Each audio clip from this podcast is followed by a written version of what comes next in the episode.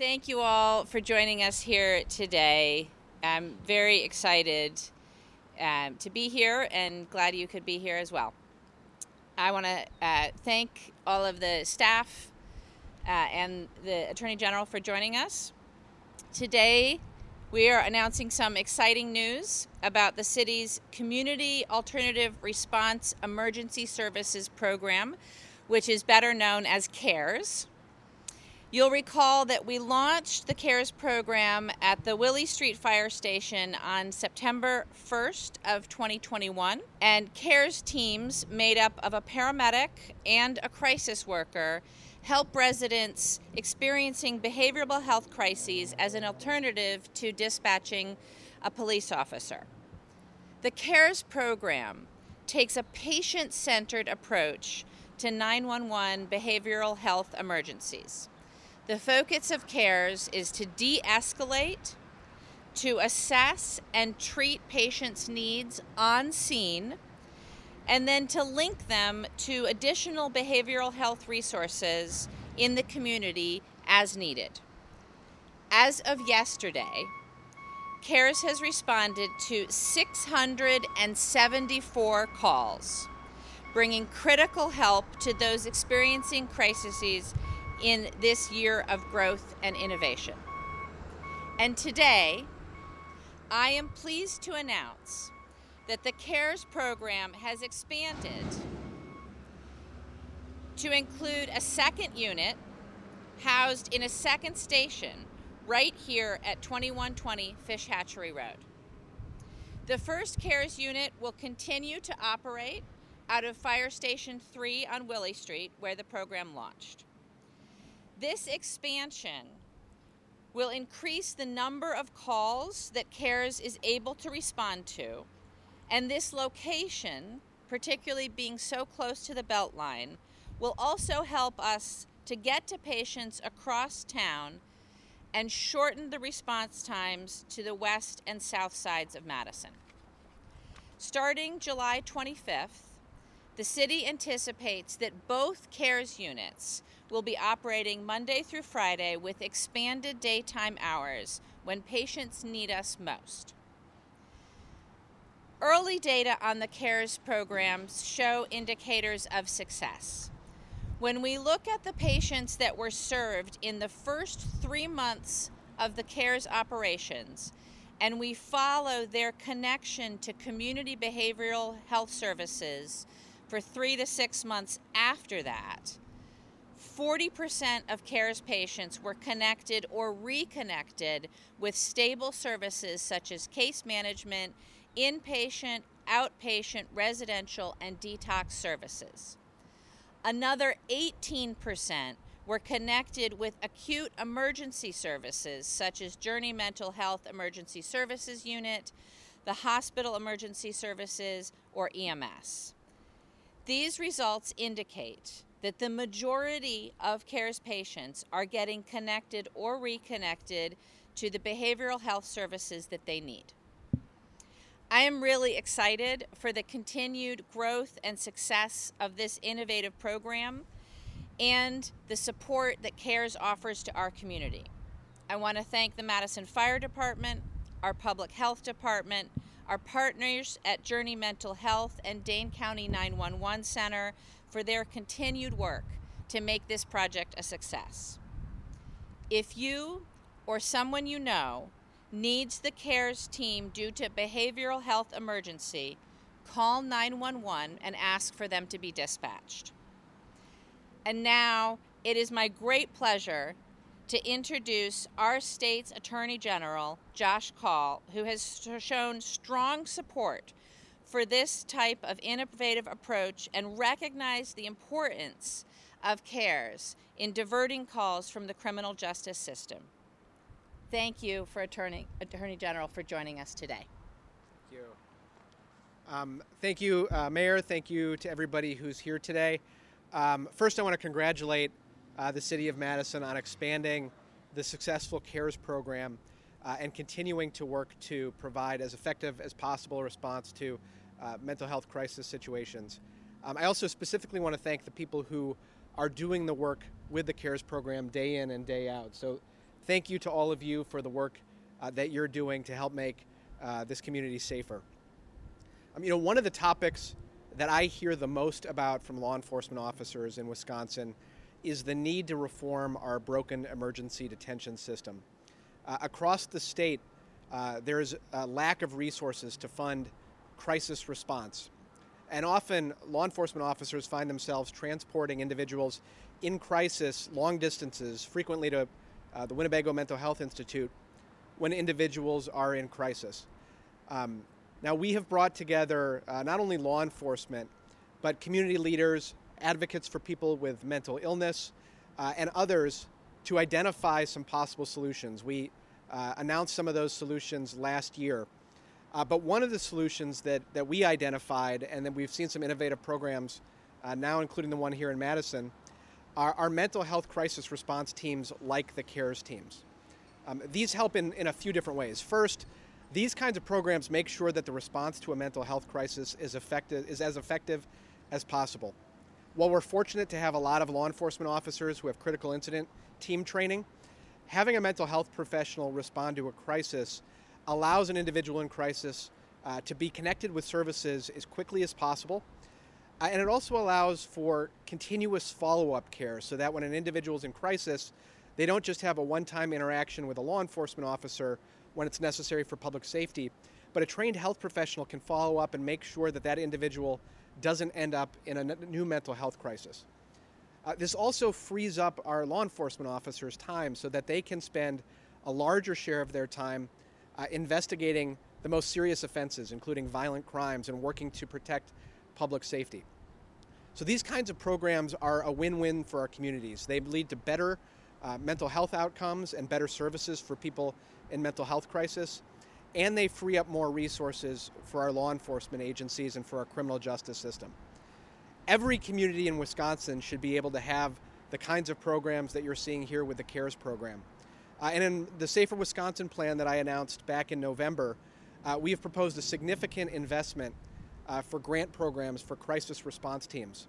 These kinds of programs could be available in communities across the state. There are a few where they're available now, uh, but often communities don't have the resources to ensure that we're providing services that are as effective as possible and that we're freeing up our law enforcement resources to the extent possible. So I continue to call on our legislature to take up not only Safer Wisconsin, but in particular to provide increased funding for mental health crisis response teams. Uh, and again, I want to congratulate uh, the City of Madison. This is uh, a step towards a safer community and a community that provides more effective services to people in crisis. So with that, let me turn it back to the mayor for any questions. Thank you. Thank you, Attorney General, for your support and your advocacy. We'd be happy to take a few questions if there are any.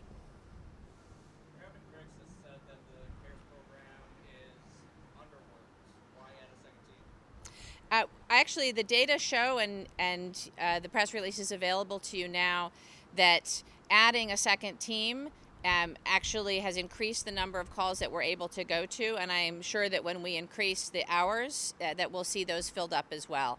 Each call, on average, takes about an hour for the CARES team because they do take that patient-centered approach. Um, and they need to be able to spend time with folks um, and make sure that they're getting the help that they need, but then also getting connected to the resources that they might need.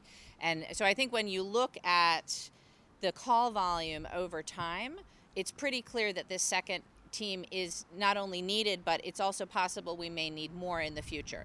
This is something that we're tracking very carefully. It's very important to me that we take a data informed approach to providing this service. And so, just like when we started this program, we looked at where the highest number of these types of calls were during the day, geographically, and across the week, and we centered our service hours on those times. We will continue to track that and make sure that we are right sizing this service for our community and our community's needs.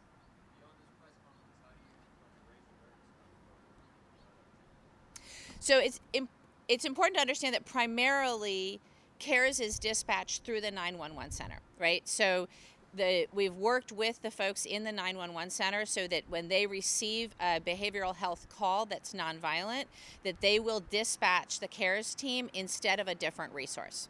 Um, so that's how most folks are going to interact with the CARES team. As I mentioned, though, if you or a loved one or someone in your orbit is experiencing a behavioral health crisis and does want the CARES team, you should call 911 and ask for the CARES team to be dispatched. One of the things that we'll look at going forward is making sure that we, again, are right sizing the types of calls that CARES is dispatched for. Uh, we started out you know wanting to make sure that we are being a little conservative on that front and i think uh, as we come into having a year under our belt uh, we'll be looking that, at that again and trying to determine if there are more calls that should be dispatched to cares versus other resources other questions i'm sorry Che, do you want to speak to the staffing levels? This is Assistant Fire Chief Che Stedman. Hi there. Um, so for the, the first team that we had in service, we have two community paramedics and two crisis workers in order for them to cover a full, right, five days a week, 10 hours a day. Um, and so now with the second team, we've hired two more community paramedics and two more crisis workers and one team is one single paramedic and one crisis worker at a time. But in order for us to make sure that we keep the team on the streets continually, when they have vacation days, sick days, trainings, and everything else, we need to have the extra staff for that. And if I could really quick just address the, the call volume question, um, in the last three months we've seen an average of 5.3 calls in an eight hour period, so, you, so we know that the call volume is picking up over time.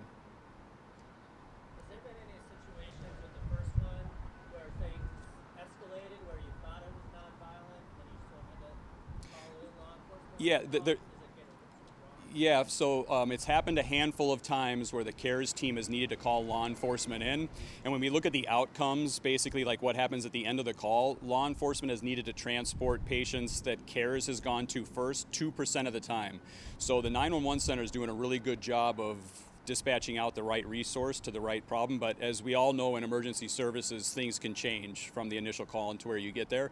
But as of right now, um, you know, the CARES workers can tell you they fortunately haven't been put in an incredibly dangerous situation. And when they've needed law enforcement, they've gotten them relatively quickly.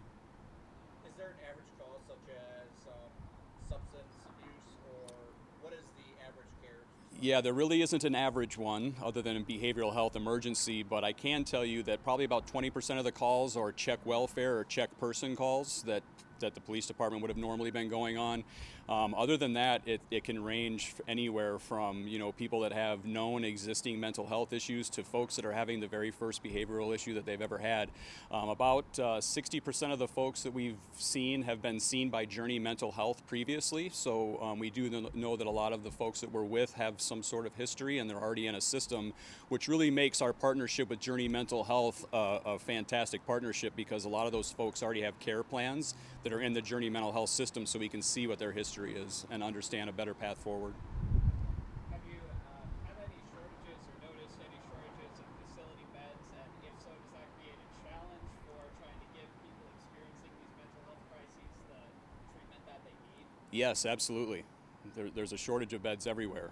Um, shortage of beds in detox. Uh, Dane County right now does not have a 24 7 mental health triage center and, and that, that, that is um, something that is being planned right now and something that'll be um, really helpful to us and to the citizens more importantly. But yeah, hospitals will tell you that they're short on beds. Um, you name the facility and they're pretty, pretty well short as far as rooms and beds we'll go. the Attorney General speak to that Sorry. As yes, well. sir. You're great. Yeah. I'll just, I'll add to that. I, I mentioned before that we had talked to law enforcement about some of the challenges they face and brought a group together. One of the things, in addition to the these kinds of crisis response programs that we need, is to have um, uh, more varied types of care. Often, when people end up in mental health crises, they end up either in emergency detention or without care. Um, so, having a continuum of care that involves things like peer support programs, um, more intermediate care, so that it's not a secure environment, but they can people can receive uh, medical intervention. That kind of system is one that is is better matched to the kind of uh, to the current understanding that, that doctors have for mental health crises, and is one that I, I, hope we will see the state invest in so that the work that folks like Che and others do uh, has the kind of support from the, the hospital infrastructure that, that it needs to have. Any last questions? All right, thank you all very much for being here. I appreciate it. I think uh, we'd be available to do one on one if you need it. Thanks again for coming.